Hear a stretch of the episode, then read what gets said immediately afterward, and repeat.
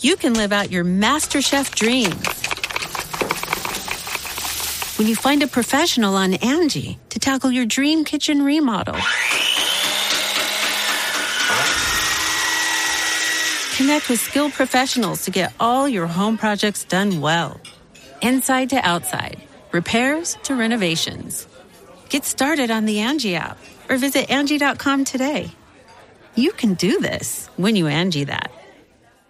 Angie has made it easier than ever to connect with skilled professionals to get all your jobs done well. I absolutely love this because, you know, if you own a home, it can be really hard to maintain. It's hard to find people that can help you for a big project or a small.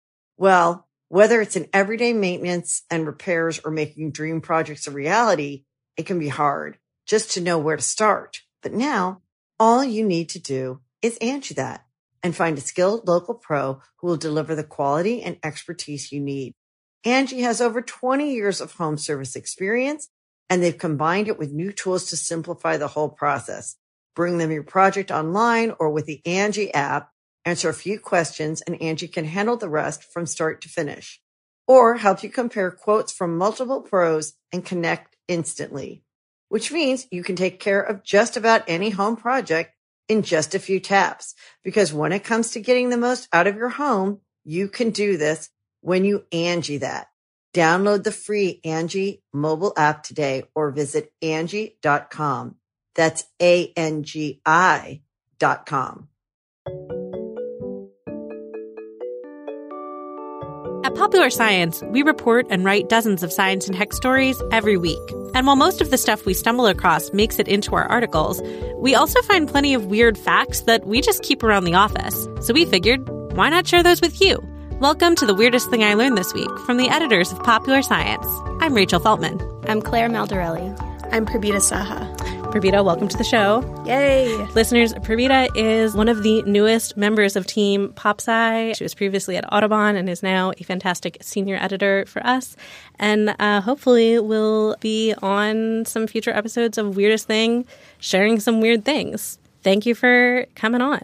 I'm so excited. Awesome. I just actually sent Prabita a link to something about dead birds today. maybe birds. Future episode fodder. But yeah, this is how the weirdest thing magic happens. We just slack each other weird things, and they take us off on flights of fancy. Oh, bird pun. Oh, no. Okay. So on the weirdest thing I learned this week, we start by each offering up a little tease about some kind of fact or story that we heard in the course of reading, writing, reporting, etc., and decide which one we just absolutely have to hear more about first. Then, once we've all had time to spin our little science yarns, we reconvene and decide what the weirdest thing we learned this week actually was. Claire, what's your tease? Yes, I would like to talk about the most dedicated knuckle cracker of all time. Not me. Not me either. Spoiler. Okay, my fact is about an investigation into something called muslin disease, which was supposedly a deadly fashion trend. Another disease. Claire, I don't want to speak for you because I know your hypochondriac can really have a life of its own, but I don't think this is one that's going to convince you that you have something. You would be surprised, but I take on that challenge. Okay, fingers crossed. But yeah, investigating this so-called muslin disease then just led me on a whole journey about the time when the hottest thing you could do as a woman was die. So, gosh. Maybe still true today, depending on who you ask. Rubito, what's your tease? I'll talk about how one of my favorite comedians taught me more about a secret part of the female reproductive anatomy. Mm-hmm. Interesting. Yes. What do we want to start with? Claire, why don't you tell us about some knuckle cracking? Okay, that sounds good. I really want to get this off my chest. Okay, so everyone's been told by their moms, don't crack your knuckles. I don't know. I've been told that. Has everyone been told that? I don't know if my mom has told me that, but it's something I heard for sure. Okay, well, it's like probably teachers who were mad at me that I was cracking knuckles. But it's definitely like a mom thing. Sure. I don't know. Okay. Well, growing up in my house, my older sister was like the resident knuckle cracker, and she was capable of popping every single joint and every single phalange in both of her hands.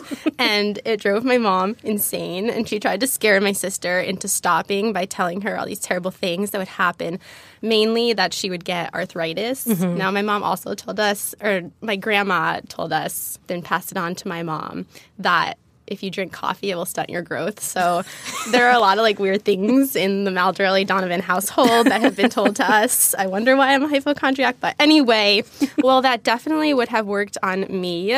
I was and still am convinced that I will get every disease on the planet, including this new one that Rachel is going to tell us about later. But my sister is a very different person. She does not fear the arthritis like I do. And even if she did, the whole idea behind getting arthritis from a lifetime of cracking your knuckles is still pretty much folklore and completely unfounded, and so is stunting your growth from coffee consumption, in case you were wondering. So these are all the things that I learned about knuckle cracking, in addition to the fact that I will be telling you about. Knuckle cracking is a very popular pastime. Studies estimate that anywhere between 25 and 54% of the U.S. population cracks their knuckles daily. I believe it. I do, too. Yeah. I think it could be even more than 54%. I don't know who they were surveying. And as popular as the activity is, it's just as popular for researchers and like doctors to study the potential health effects of cracking your knuckles. If you put quote-unquote knuckle cracking into PubMed, which is like the greatest search engine on the planet. Claire would think so. It's where Claire can investigate, like put in any keyword and find 10 new diseases that you have. Correct. Or put in my symptoms and like get to a diagnosis. Is your browser homepage set to PubMed? It is not. It will be soon. That's a great idea. So if you put knuckle cracking into PubMed, there are over 30 independent studies looking at what happens to your body when you crack your knuckles. Now, I know 30 doesn't sound like a lot, but there are a lot of diseases in the world, so to devote 30 to knuckle cracking, I think is a big deal. Not just looking at knuckle cracking, but also looking into like what goes into that signature pop. And so I'll describe that to you and then show how everything is related. So the popping is caused by this liquidy, slightly jelly-like stuff called synovial fluid, which lubricates and surrounds every joint. And when you forcefully bend your fingers in just the right way, this creates this bubble of air within the synovial fluid. And some people think that it's when the bubble bursts that results in this pop. But Rachel told me earlier before this episode or during it or, whenever she has time to tell me things that apparently it's kind of controversial. And some people think it's actually when the bubble is being produced that creates this sound. It's like when there's a vacuum forming and it's like a vacuum forming. Because it's like a question of like microseconds between whether it's the forming of the bubble or the bursting of the bubble. Right. But the key is that this, the popping happens. And the popping sound, I don't know about you all, but I think it's very addicting over the years. I was not as a child, but I too have become addicted to cracking my knuckles. And I just really love the sound of when it cracks. And I like how various knuckles have different sounds. I think about this too much, I think. Pravita's giving me this really weird look. She's like, who is this coworker, a new coworker of mine? Once you pop, you just can't stop.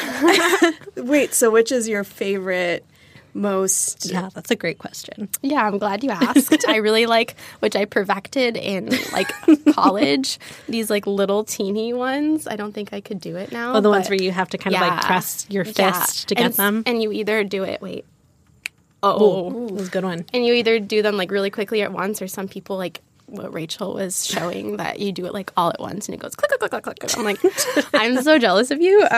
But yeah, that is my favorite pop. Do you have a favorite knuckle cracking pop? You don't have to. I honestly like to do my big toe, but I don't think that's. I can't. I have never been able to. Ooh. Yeah, I have strange feet, but I don't think that's an auditory thing. It's more the feeling in my feet, like it tremors through my feet once I've done it. Totally. Yeah, it is very like it's satisfying, which is funny because it's like it's not like a very powerful sensation. It does seem like it kind of like because your body knows something is releasing, even though it's such a tiny, unimportant release. It's like, yeah, like I can now move on with my life. Yeah.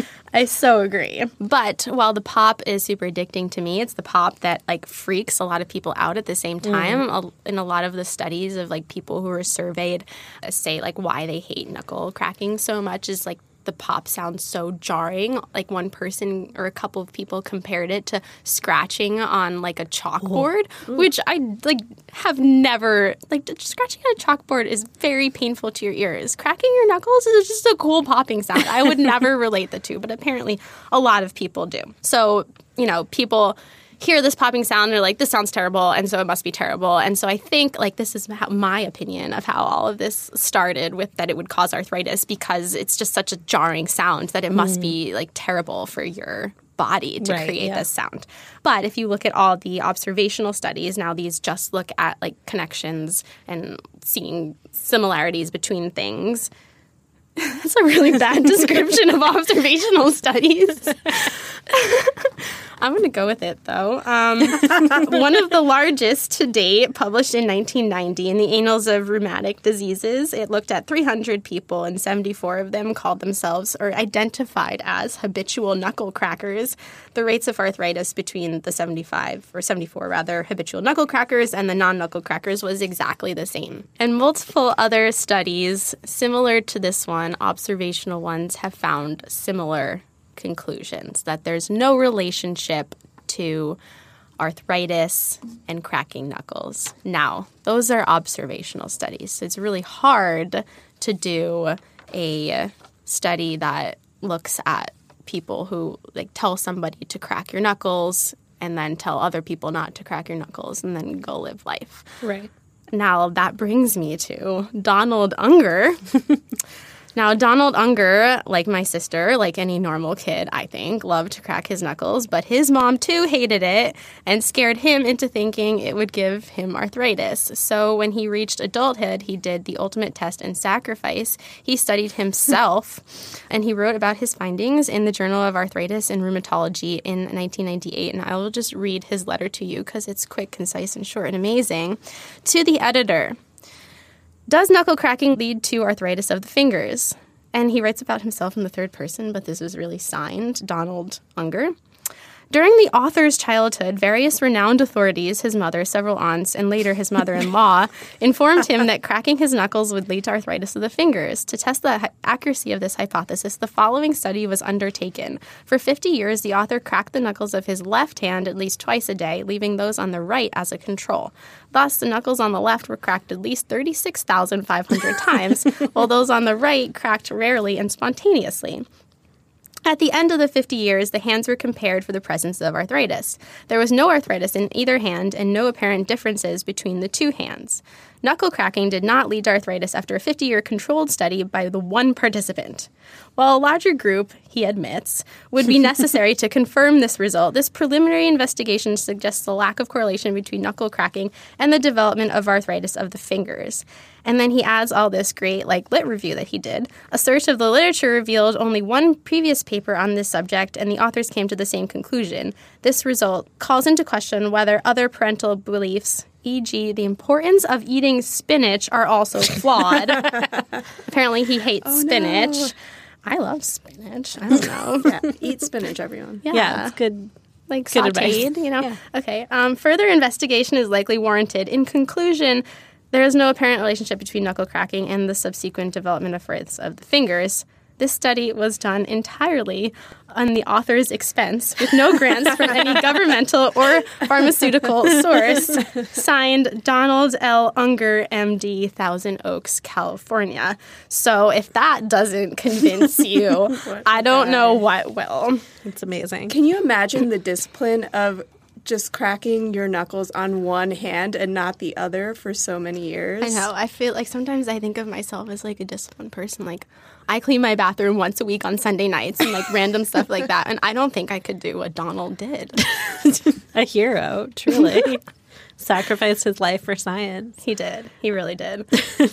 So that's mainly what I have to say about knuckle cracking. I did find that, like, in all of my other research, I was trying to find other, like, tidbits to tell you all, but really found that there's no other serious injuries or long-term conditions that could result from knuckle cracking. The only thing that I found was in the American Journal of Orthopedics. I couldn't access the journal. Like, I just couldn't find the study. So all I had was this, like, 4-sentence preview, and it just says, we present two cases in which acute injuries were suffered while the patients were attempting to crack their knuckles, but they don't say what they are, and I can't find it. So Ooh, I can totally imagine someone like jamming or even breaking a finger. That's what I was looking for. It would be like a fluke situation where just like their angle of attack was a knuckle cracking gone wrong. Yeah, exactly.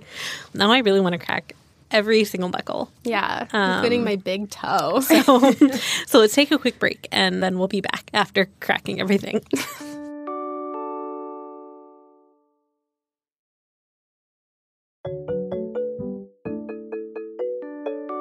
Okay, we're back.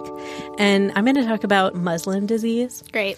So this started because I was looking at a roundup of deadly fashions because I love to read stuff like that, just like fashion trends that were bad for your body. There's all different examples all over the world. You've got corsets, you've got foot binding, you've got muslin dresses, perhaps.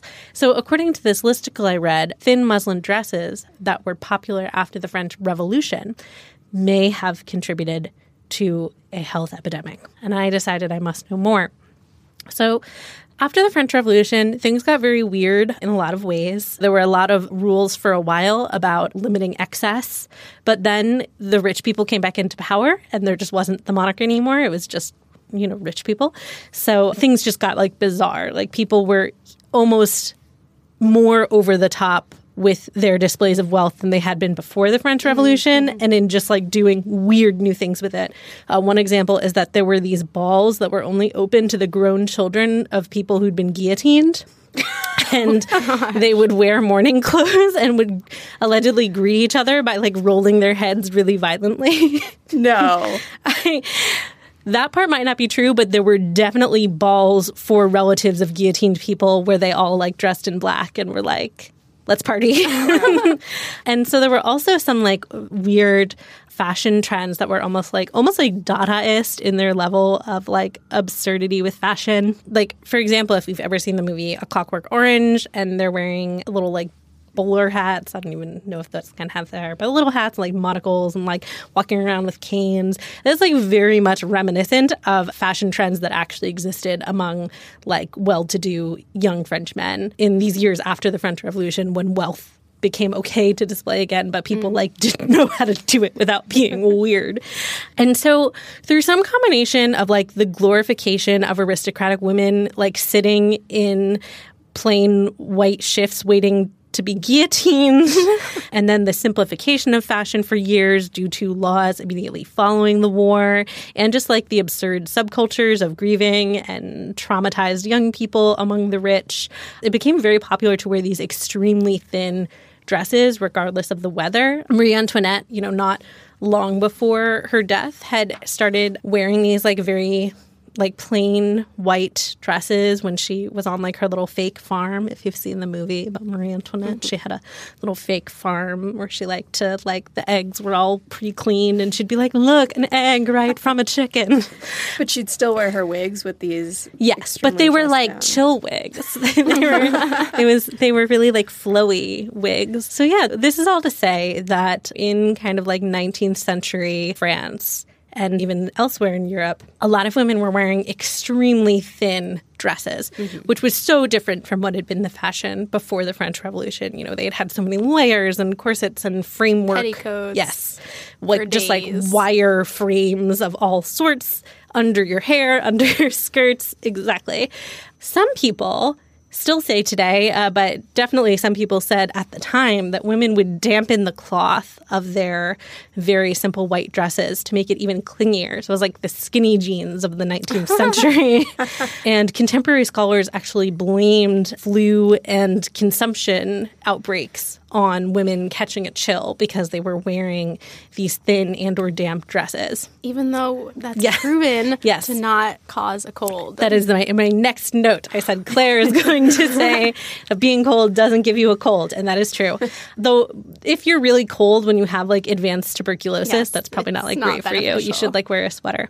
But there's no evidence at all that women typically dampen the cloth. It's probably something that like occasionally maybe courtesans would do in a very like performative way, like wet t-shirt contest style, or it was related to like satirical cartoons. They loved satirical cartoons at this time, and there are a bunch of them of women in dresses where like the dresses are literally like up their butts so that you can see, you know, the whole butt.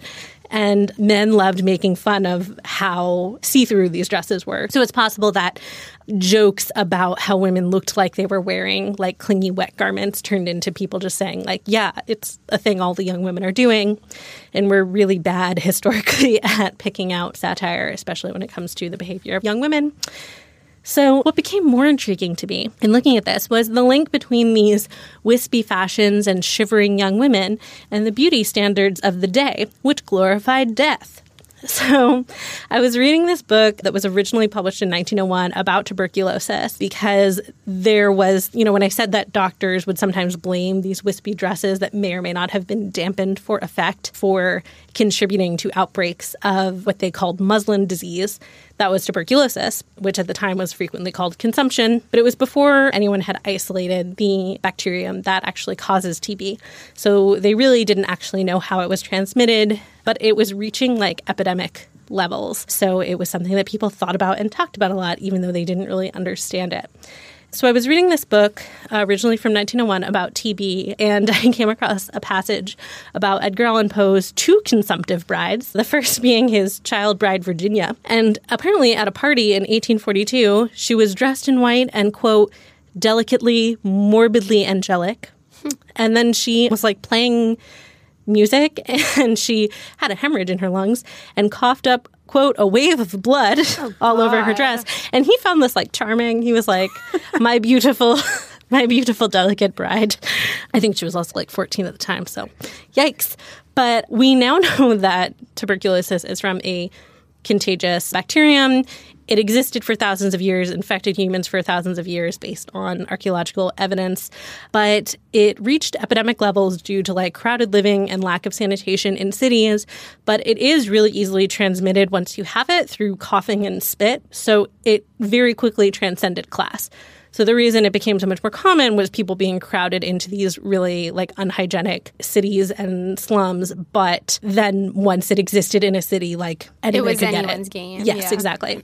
So that's how tuberculosis then came to be considered an actually like upper class disease, because if you just like got sick and died and you were poor, like they were like, ew, gross, you know, whatever. Bye. And it also probably like killed you much quicker because you were working and, you know, didn't have access to as much food and warmth, et cetera.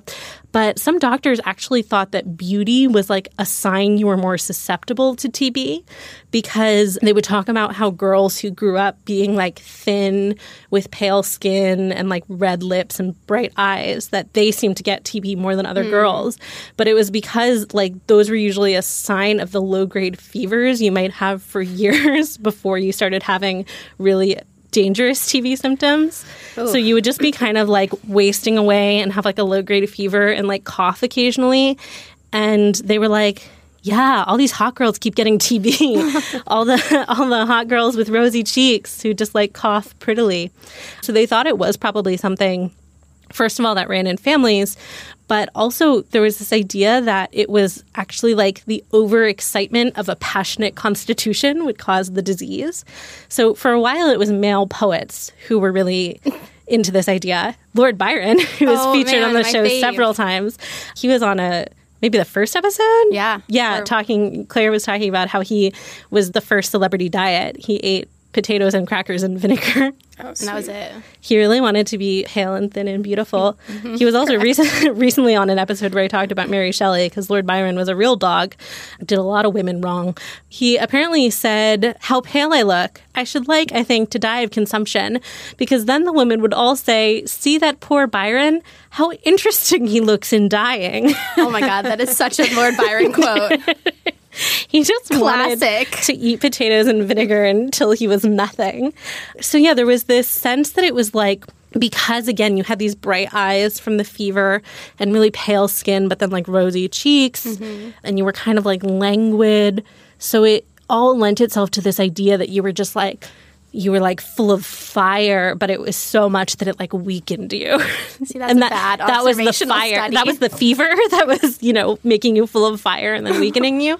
So yeah, into like the mid-1800s, you saw the rise of what some researchers, a lot of this comes from a book by Carolyn A. Day called Consumptive Chic. They called it Consumptive Chic. And you had like tiny waists, often involving corsets. And also corsets were great for Consumptive Chic because it would also make your collarbones stand out more.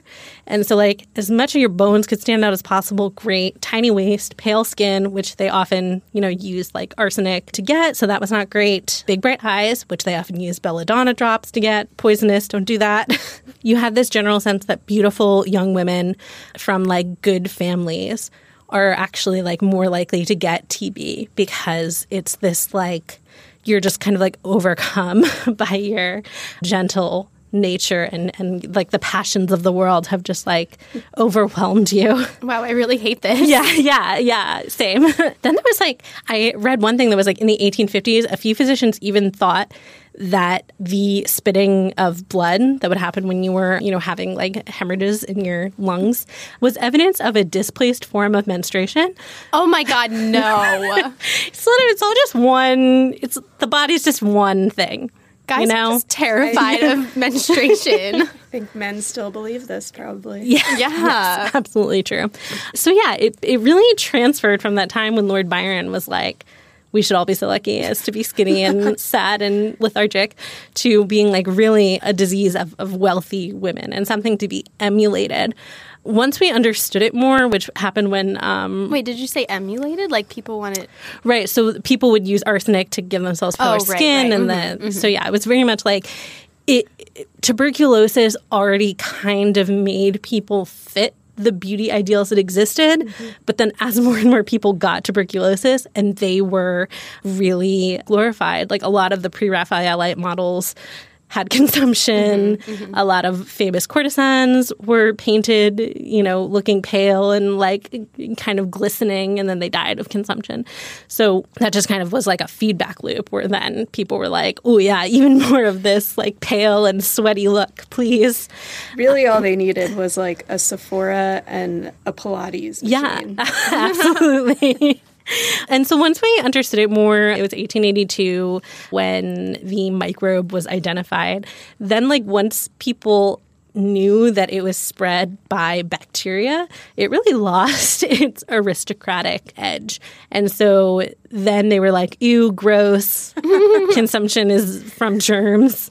So it's only for poor people. So actually then fashion shifted to highlight curves because they were like, you don't want to die of consumption. Maybe you should eat a little bit more so you don't just like pass out and die. Dresses were starting to be made shorter so that you wouldn't drag germs inside from the filthy streets, which probably didn't do much. But I feel like that was like, that's kind of smart. Maybe. Yeah, right. It was like, it's worth a try, you know. Totally. It definitely would have made like houses cleaner, if not less full of TB germs. And then like, you know, doctors started to tell people to go to like warm climates as therapy for TB. Mm-hmm. And so then like sun exposure and light exercise became more popular. So like it started to become trendy to look healthy and radiant and not glowing in a way that looks like maybe you're about to pass out and die. Wow, what a concept. Yeah, I know. It's healthy crazy. Healthy is cool. And it's just so interesting because it really does come down to this obsession with women who are close to or actually dead. And it was like a very pervasive thing leading up to and during the Victorian era. And it's like pretty simple when you think about it. A woman who is near death is as passive and delicate as a woman can be. There's a lot of poetry and art around this concept, but this one that I came across that I felt like just really said it all was this poem by William Butler Yeats called He Wishes His Beloved Were Dead. Oh, my God. So I don't have the whole poem here, but some select quotes. He claims that if his beloved were lying cold and dead, he would lay his hand on her breast, and she would murmur tender words to him, and that she wouldn't hasten away even though she has the will of wild birds. So it's like you can finally control this like wild, passionate woman because she's dead. But she was wild and passionate. So he gets to, like, have his cake and eat it too. Yeah, exactly. So, yeah, just really fascinating glimpse into a topic that will probably inspire several more episodes of Weirdest Thing. Because once you talk about, like, why people romanticize corpses so much to the extent that they influenced decades of fashion, you know, there's a lot there. And it's still a thing today, obviously. You know, there are periodically, there will be some, like, high fashion editorial shoot that features like a tableau that's clearly the lead up to or aftermath of violence against women. You know, there's like a beautiful high fashion model like laying at the bottom of a set of stairs or having people like menacingly walk up to her. And we still obviously as a culture are pretty obsessed with the idea of women being imperiled and threatened. But at least now I don't think most mainstream culture is obsessed with women literally laying there about to die slowly of consumption. As Edgar Allan Poe said of his second wife with consumption, she had a cough that was killing her by inches and there were almost no inches left. And that was really the most you could hope for, just to be 1 inch of a woman and hold on as long as possible in that state. Murmuring. So that's it. That's what I got. That's great. I would wonder, a lot to think about. What would be the fashion trend from rich people today that would, I guess it would differ by country, but that would really have that kind of top-down effect on society? Yeah. I can't think of any. That's right. I'm like, what would it be? I don't know. Fashion's so stale. Gluten-free or something. Yeah, that's true. Yeah, there are like a lot of like lifestyle trends that have wellness. That kind of effect. I mean, I guess like you have high heels and skinny jeans and other things where it's like it just becomes the norm that this very uncomfortable thing is what's popular. And so then that affects like the way we move and the way we want other clothes to fit and the kinds of activities we want to participate in. But yeah, I don't know. Certainly nothing to this extent. Luckily, we are no longer such a slave to fashion, but we probably still have a long way to go. Yeah. I did get an email from Levi's about their latest high-waisted jeans, which are called ribcage jeans. Ouch. Just like not high-waisted. How high can you go? Above your waist. How much higher can they go? Well, right, because like originally high-waisted jeans were us like rebelling against low-cut jeans that are like, you know, at least for most bodies past pubescence, like just like not going to be flattering, not going to be comfortable. They cut you right where you don't want jeans to cut into when you sit. And, you know, for a while, high-waisted jeans, it was like, I remember a bunch of like hot takes from dudes being like, girls, your high-waisted jeans look dumb. And I was like, I don't care. Also, they don't. They look great. But now it's like if the high-waisted jeans literally go up like to your underboob, then that's just a corset. That is, I tried like an Instagram ad shaper for like, you know, wearing under like formal wear. And it was very much like, you know, Spanx, like they just squeeze you all like uniformly and it's really not meant for like highlighting curves, which is totally true. They just kind of like squish your thigh into your butt. And this was like, you know, this is cut and designed so that it actually like only cinches you in where you want it to. And it works really well, but I put it on. I was like, this is a girdle. This is just literally a girdle. And yes, it works very well. But, like, there's a reason why girdles became unpopular. It's because they're f***ing uncomfortable. Yeah. I guess we haven't gotten to a point where we can have something as relatively comfortable as a pair of Spanx that is as effective as a girdle. And that's the white whale. So totally. We'll watch this space. Okay, we're going to take a quick break, and then we'll be back with one more fact.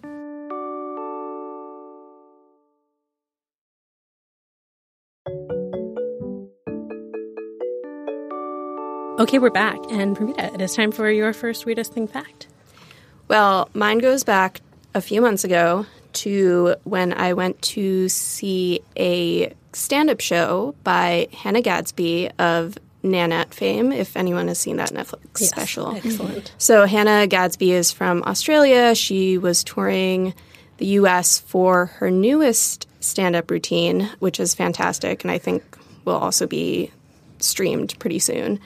So the name of the show was called Douglas, which was named after her dog, Makes sense. But then she goes down this rabbit hole of talking about historic gynecology. And it stems from Douglas. She wanted to talk about this very little known part of the female anatomy, which is called the pouch of Douglas. And it kind of floats in your body between... Claire or Rachel, do either of you know about this? I was just like playing it in my head. I'm fascinated. Like, I don't know. So if you're listening from home and also didn't know, don't feel bad. It's this tiny little space that floats between your rectum and your vagina. And Hannah Gadsby basically described it as, you know, when you have a piece of luggage or a suitcase and there's that one zipper that you always unzip and it doesn't actually open the suitcase. It just like makes it a little bit taller. I know exactly what zipper that is. That was her analogy, which is perfect. But medically, it's called the rectouterine pouch. Very sexy. It's also called the pouch of Douglas, which I'll get into, or a cul-de-sac. Just a nice suburban. Yeah, very, very suburban. You could see like your family practitioner maybe using that analogy on you or something. So the reason why it's named after a man, even though it only exists in female bodies, is it goes back to Mary Toft, which I know is one of Rachel's icons. She actually dressed up as her for Halloween this year. Yes, at the live show. So this is back in 1700s England, and James Douglas, he was a Scottish physician and a midwife, which there were a lot of male midwives at this time, so that was becoming quite the trend. And that has its own fascinating story because part of it is that forceps came into play in birthing techniques, and only male physicians were using these forceps and kind of took over the midwife space to deliver babies. So anyway, James Douglas was one of these midwives. Some documents call him a feminist midwife because he opened a clinic where underprivileged women could actually have a safe space to give birth. Mm-hmm. Sounds great. He also did public dissections of dead female cadavers where he would invite people, mostly rich people, to come to his house and watch him look at different parts of not great growth. Of female parts. So fun stuff. He was also a physician extraordinary to Queen Caroline. I don't know what that title means, but it sounds wonderful, I guess. So the Mary Toft connection. Basically, Mary Toft, have you talked about her on the show before? Yeah, we had an episode about her. I'm just the briefest version is that she pretended she was giving birth to rabbits repeatedly by shoving chunks of dead rabbit and other animals into her softened cervix, and she fooled many doctors for quite a time, but then was eventually found out because they isolated her and people were found trying to sneak her rabbits. So she can. So like Donald Unger, the knuckle cracker, a true dedicated individual to swaying scientific opinion. I love it. So James Douglas was one of the skeptics when it came to Mary Toft, and eventually it did come out that this was a giant hoax, and she went to prison for it.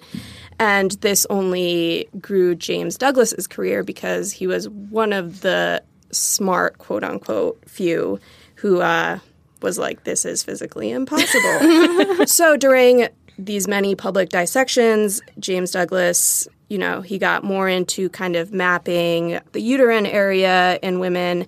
And one of the spots he found is this pouch of Douglas. So essentially, there's no real way to describe it. It's like this region of negative space where it just allows your organs. It's not an organ itself because it doesn't really have a specific function, but it allows your other organs to kind of slide by and expand. It's just there to like hold everything else. And like, it's like that. I don't want to say a friend with benefits, but like that one friend who you just like keep on going back to when you just need like a shoulder. Yeah, totally. That's like a back burner. Yeah, exactly. Back burner friend. I've seen in some medical journals as it being described as an infinitesimal space, which I feel is hyperbolic because we are not infinitesimal on our insides, no matter what you think about women. But Yeah, so it provides a lot of cushion. It kind of supports your bladder, you know, when you're really, you know, trying to go for days without peeing, I guess. Don't recommend that. Yeah. So there isn't a ton of medical research on it just because it seems like doctors don't quite know what to do with the pouch of Douglas. But in recent times, there have been more gynecologists and surgeons looking into this space because it seems to be a good indicator of really serious gynecological or reproductive issues. For example, like they can check it for lesions that can affect other parts of the uterine area. It can be the way that your parts like slide against it. I don't know exactly the mechanism, but by looking at that motion within the pouch of Douglas, doctors might be able to detect if you'll get endometriosis later in life. And endometriosis is, you know, an extremely painful condition that affects a ton of women, where just like when you're having your period and your uterine lining sheds every month, instead your uterine lining grows on like other parts like your intestines and other tubes. It also tries to shed but has nowhere to go. So then you just have a ton of dead tissue up in there, and that buildup is, you know, painful, deadly, whatnot. So there needs to be like a lot more investigation into this, but it's possible that the pouch of Douglas can help with some preventative measures, also with ectopic pregnancies. Sometimes there are like some really terrible side effects that can also show up in this space. So it's still a mystery. But I just love this idea that we have this little pouch inside ourselves. And, you know, it's maybe we're all marsupials, but we just don't show it on the outside. Yeah. I don't know. How does it feel to know that you just have this new part? It's really fascinating that it is like defined by its negative space. That's super interesting. Yeah. And I wonder if it will actually, like, if it does. Well, I guess it doesn't have any functions, so I guess it can never be an organ eventually. But I think it's always cool when you hear about, like, new organ. I'm like, oh, man. Yeah, especially because our bodies seem to have evolved to be so efficient. Like, everything is packed in there, and everything has to have a use. Has to have a reason, or a use for it. But maybe not. I bet there's more uses for the pouch of Douglas. Yeah. Because, like, why else would it be there, right? Yeah. So what was that other, like, organ recently? It was like the mesentery or something. Oh, I forget what it was, but it was GI like system. That like sits on the outside of your intestines and like holds your intestines in. Like a nice hug. Like a nice hug. Like an actual suitcase for your intestines. Well, and there's like, you know, for years everyone was like, oh, the appendix is a vestigial organ. Like it doesn't do anything. And now there's a bunch of research on like, well, maybe actually there's like some important microbiome stuff going on in there, which sucks because mine is gone. Oh, really? And I mean, it's good that it's gone because I had appendicitis, so it would have sucked to keep it in there. But at the time, everyone was like, don't even worry. It doesn't even do a darn thing. Like, you're like, better off without it. Yeah. No, well, and actually now there's a lot more research into how often you can avoid appendectomies by just using antibiotics. And so I'm like, what if like 10 years from now, everyone's like, yeah, can you believe we used to just like lop those off whenever they were infected? Right. So much we still don't know about the human body. Yeah. Yeah. So shout out to Hannah Gadsby for teaching me something that my gynecologist never taught me. I'm definitely going to fire her. But. I love it. I love it. I would do the same. So what was the weirdest thing we learned this week? Oh, this is hard. They're all such good ones. It was a good week. Yeah. I mean, I love learning about a new disease and a new organ, but I don't think I have tuberculosis, luckily. So I'm really glad. Once I said that, I was like, because I knew that you wouldn't think you had muslin disease. Right. Because you're not walking around in, like, wet dresses. Yeah. But then I was like, oh, no, but what if she thinks she has tuberculosis? No, so I'm glad you don't. Yeah, I'm pretty sure. I'm confident. I think it may be a tie week. I think we learned three really interesting things about bodies.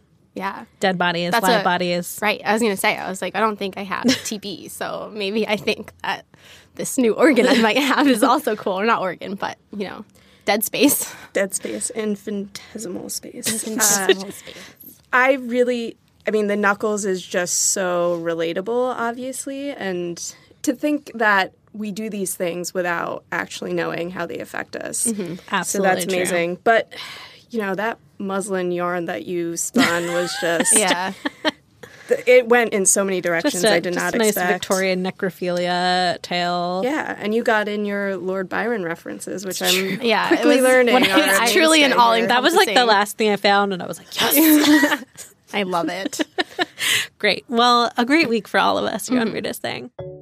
The Weirdest Thing I Learned This Week is a Popular Science podcast. We're available on all major podcast platforms, so subscribe wherever you're listening now. And if you like what you hear, please rate and review us on iTunes. It helps other weirdos find the show. You can buy our merch, including Weirdest Thing t-shirts, tote bags, and mugs at popsci.threadless.com. Our show is produced by all of our hosts, including me, Rachel Feltman, and our editors, Jess Bodie and Jason Letterman. Our theme music is by Billy Cadden. If you have questions, suggestions, or weird stories to share, tweet us at weirdest_thing. Thanks for listening, weirdos. Angie has made it easier than ever to connect with skilled professionals to get all your jobs done well. I absolutely love this because, you know, if you own a home, it can be really hard to maintain. It's hard to find people that can help you for a big project or a small. Well, whether it's in everyday maintenance and repairs or making dream projects a reality, it can be hard just to know where to start. But now all you need to do is Angie that, and find a skilled local pro who will deliver the quality and expertise you need. Angie has over 20 years of home service experience, and they've combined it with new tools to simplify the whole process. Bring them your project online or with the Angie app, answer a few questions, and Angie can handle the rest from start to finish, or help you compare quotes from multiple pros and connect instantly, which means you can take care of just about any home project in just a few taps. Because when it comes to getting the most out of your home, you can do this when you Angie that. Download the free Angie mobile app today or visit Angie.com. That's ANGI.com. Everybody in your crew identifies as either Big Mac Burger, McNuggets, or McCrispy Sandwich. But you're the Filet-O-Fish Sandwich all day.